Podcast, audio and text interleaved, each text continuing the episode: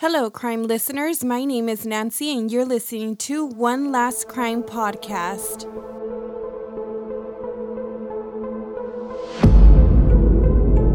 In this episode, we're going to be talking about the abduction and murder of Polly Klaas. In October 1st, 1993, at the age of 12, Polly was kidnapped at knife point during a slumber party at her mother's home in Petaluma, California. She was later found dead.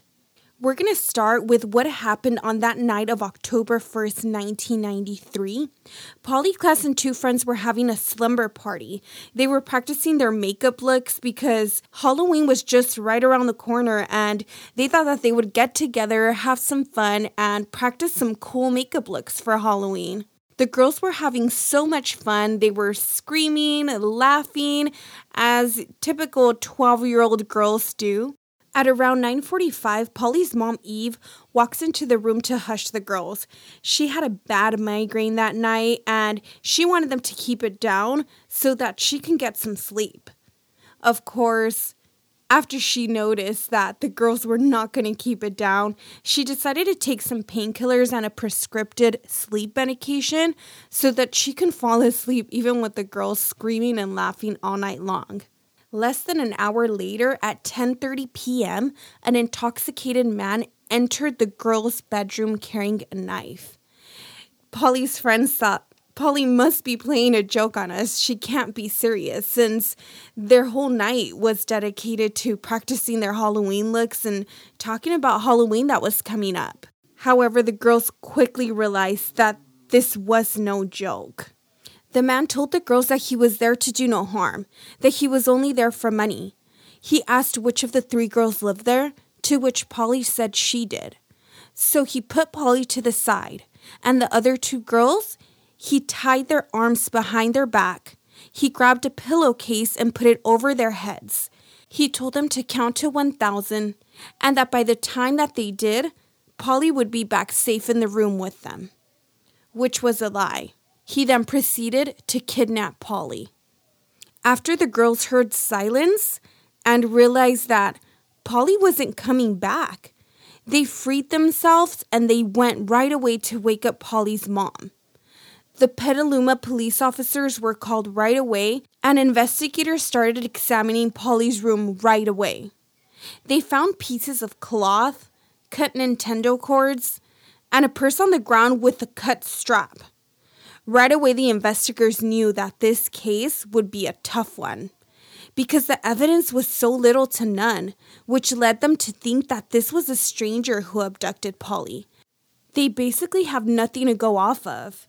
There's no connection between the victim and the abductor. They only have the two girls' story to go off of. A police sketch artist was also called right away, and the girls described the man who took Polly for 2 hours to the artist. They tried their best to give the description that they could. They said the man has white hair, a full beard, and bushy brows. After many hours of investigation, they were able to find a palm print on the bed, where the kidnapper seemed to have leaned onto to grab the pillowcases that he used to put over the two girls' heads. But unfortunately, this was no use since they did not have the technology back then to identify with just a palm print. They needed more of the fingerprint area, and a palm print was no good basically until the guy was caught, and then they could compare. When this case got out, this turned huge. This was one of the very first cases that was to be announced on the internet at the time. It was the early 90s, so the internet wasn't big as it is today. This case came out on TV shows such as 2020 and America's Most Wanted. As Petaluma police worked tireless to look for Polly, in a rural area of Santa Rosa, about 20 miles north of Petaluma, a babysitter on her way home noted a suspicious vehicle stuck in a ditch on her employer's driveway. The babysitter approached the man and pulled her window down, but just a bit, enough to ask the man what he wanted. The man seemed out of breath, was very sweaty and dirty. The babysitter also noticed his hair was messy and it seemed to have grass and sticks in it. The man said that his car was stuck and that he would leave as soon as he can get it out. The babysitter had a very bad feeling about this man, so she drove away and phoned the property owner right away. The property owner decided to leave with her daughter as she drove down the long driveway. The owner passed the man, who she describes as crazy looking, and called 911. 2 deputies were dispatched on the call. The deputies didn't know about the kidnapping or the suspect's description due to the Sonoma Valley units being on Channel 3. And remember, Polly's kidnapping was announced on Channel 1. So the deputies ran the man's driver's license and license plate number, but of course they came back with no wants or warrants. And the man was identified as Richard Allen Davis. The deputies tried to convince the property owner to perform a citizen's arrest for trespassing because the man seemed drunk and they kind of didn't have anything to go off of. The man was just standing there leaning on his car. He told the deputies that he was just sight viewing, so there was nothing that the police can really arrest him for. The property owner refused to do a citizen's arrest, and she just told the policeman that she just wanted that crazy man out of her driveway. The deputies called for a tow truck to get the car out of the ditch. They searched it thoroughly before the arrival of the tow truck, and they didn't find any evidence of anyone else in the car. The only possible violation was an open container of beer. But Richard Allen Davis was not driving at the time of the deputy's contact, and only possession of an open container was not illegal at the time. So before Richard was allowed to leave, he was instructed to pour out the beer, and the deputies filled out an FI report. What that is that it's an informational card, basically kind of like a report nowadays. This card just said the man's name, what he, brief description, what he was stopped for, and a brief description as to why the cops were called and basically what they were there for. During all of this, of course, Polly's investigation is still going on. They decided to take a piece of rug from Polly's room so that they can take to the lab and take a closer look at it. On this rug, they found fibers of a foreign rug. Investigators believe that the kidnapper brought it in on his shoes and was a part of the car rug from the abductor's car. They also found a white hair, and when they looked closely at the hair seemed to have been pulled out of a scalp, because the investigators state that there was still a tiny piece of scalp still attached to the tip of the hair follicle. At this point, investigators have a palm print, a hair, and rug follicles, which still don't bring them any closer to Polly's kidnapper. It's the early 90s, so the technology that we have now was probably not even in the works in the early 90s. They were probably just coming up with all of the testing that we have now. One day, Polly's dad receives a call from a girl who he thought was Polly. This girl said that she was somewhere unknown and that her abductor had stepped out for a second. This was huge. This was probably the first solid clue that they were about to have. But of course, since Polly's parents weren't expecting a phone call from Polly, they weren't set up to a recording or tracing device, so they couldn't do much with that call. However, once Polly's parents called the officers and told them about this call, they went over right away and hooked the phone up to a tracing machine in case the girl decided to call again. To which the girl did end up calling again. And when she called, the call was traced to a house about 30 miles away from Polly's parents' house. But it ended up being that it was a prank. A prank that a couple of girls had dared one of their friends to do. After that cruel prank and almost 2 whole months of having no new clues about Polly's abductor, the property owner from that house with the long driveway in Santa Rosa, she was inspecting her property after loggers had partially cleared the property of trees, and she discovered items that seemed unusual.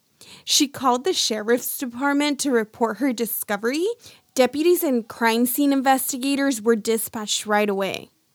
One of the items that they found was a torn pair of ballet leggings, which was later matched by FBI Crime Laboratory to be the other part of leggings that were taken as evidence on the night of the kidnapping. A review of the calls in the area of the day were made, and of course, guess who turned up? Richard Allen Davis, who had only been identified because both deputies had filled out and filed that FI card that we spoke about earlier. Once the identity of Richard Allen Davis was revealed, his palm print that was at the scene of the kidnapping was eventually traced to him. Authorities had not been able to match the partial print earlier due to poor quality of the print.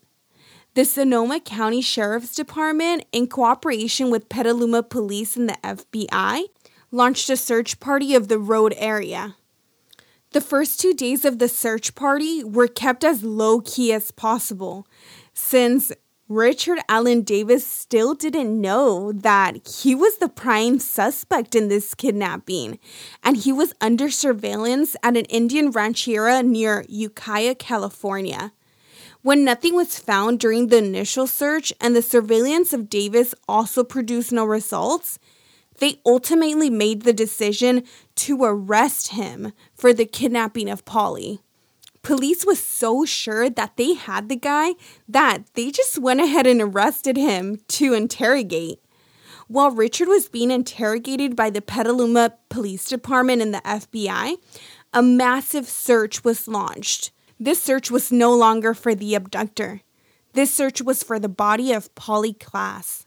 This search was one of the biggest searches to ever be recorded and was assisted by the Sheriff's Department and also by over 500 search teams. The actress Winona Ryder, who had been raised in Petaluma, offered $200,000 in reward for Polly's safe return during the search.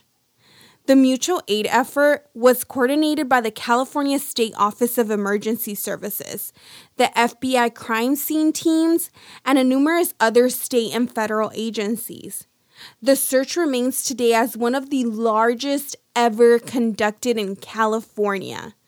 The search continued through Saturday, December 4th, and the search effort produced other items of evidence, but they didn't produce any evidence of human remains. The search was planned to continue on Sunday, December 5th, but in the evening of December 4th, Richard confessed to the kidnapping and murder of Polly Klaas. He himself led investigators to her body. Richard had buried her in a shallow grave just off of the Highway 101. It was about a mile south of the city limits of Cloverdale, California, and the gravesite is about 20 air miles and about 30 road miles from the search site. Although Richard admitted to strangling Polly to death, he refused to give investigators a timeline of the events from October 1st. He refused to also give any other details besides him strangling her and putting her on the gravesite to where she was found. Once police put all evidence together, it is believed that Richard killed her before the arrival of the deputies on the night that his car was supposedly stuck on that woman's long driveway. And when he saw the deputies coming, he took her body and he hid it in the thick brush on the hillside. He then waited for an undetermined period of time after being escorted back to the Highway 12 by the deputies after the deputies helped him unstuck his supposed stuck car. They took him back to the highway. He waited around and drove back to pick up Polly's dead body and put it back into his car and drive off with it. After a very long, tumultuous trial, Richard was convicted on June 18, 1996 of first-degree murder with 4 special circumstances: robbery, burglary, kidnapping, and an attempted lewd act on a child in Polly's death. A San Jose Superior Court jury returned a verdict of death as his formal sentencing. Richard provoked national outrage by taunting Polly's family. In court, he would show both middle fingers at the courtroom camera, and he also stated that Polly's last words just before he killed her was that Polly molested, that she was used to that because her father did it to her all the time. Richard was insinuating, in front of hundreds of people watching this, in front of Polly's parents and family, he was insinuating that as he was choking her to death, Polly was admitting to him. Out of anybody Polly could have admitted it to, she was admitting it to her murderer. That her dad was raping her. So she was used to what Richard was doing to her. This caused outrage in the courtroom because, of course, Polly's dad is already going through his daughter's death. Let alone he does not need the world to think that he is a rapist, which he is not. Richard's conduct in the courtroom made the judge's decision to pass the death sentence very easily. After Richard Allen Davis was given the death penalty, Polly's body was cremated and her ashes were spread over the Pacific Ocean by her friends and her family. In the wake of the murder, Polly's father, Mark Klaas, became a child advocate and established the Klaas Kids Foundation. He has made himself available to parents of kidnapped children and has appeared frequently on CNN Headline News and Nancy Grace. He is also portrayed in the Elizabeth Smart story by Barry Flatman as meeting the Smarts and informing them he was working with Fox News. The All Points Bulletin was broadcast on the CHP channel, which is the California Highway Patrol channel, which only California Highway Patrol radios could receive. Due to when Polly was reported, it only was reported on Channel 1, and there was different officers with the murderer on Channel 3. So what this did is that it merged all channels into one, so that any abduction or anything that was going on that needed to be reported would be reported equally to all California Highway Patrols.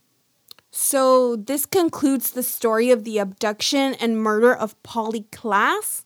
Let me know what you guys think about this story over on my Instagram and my YouTube channel under One Last Crime Podcast. I'd like to know what you guys would do in Polly's dad's shoes when he falsely incriminated him in front of the whole court, saying that he was the one doing bad things to Polly. I'd like to know what you guys would do in his shoes. I'd also like to know what you guys would do if you had Richard Allen Davis in an empty room, just you and him for a minute or two. Let me know, guys. Thank you for tuning in, and thank you for listening to One Last Crime Podcast. See you, crime listeners, on the next one.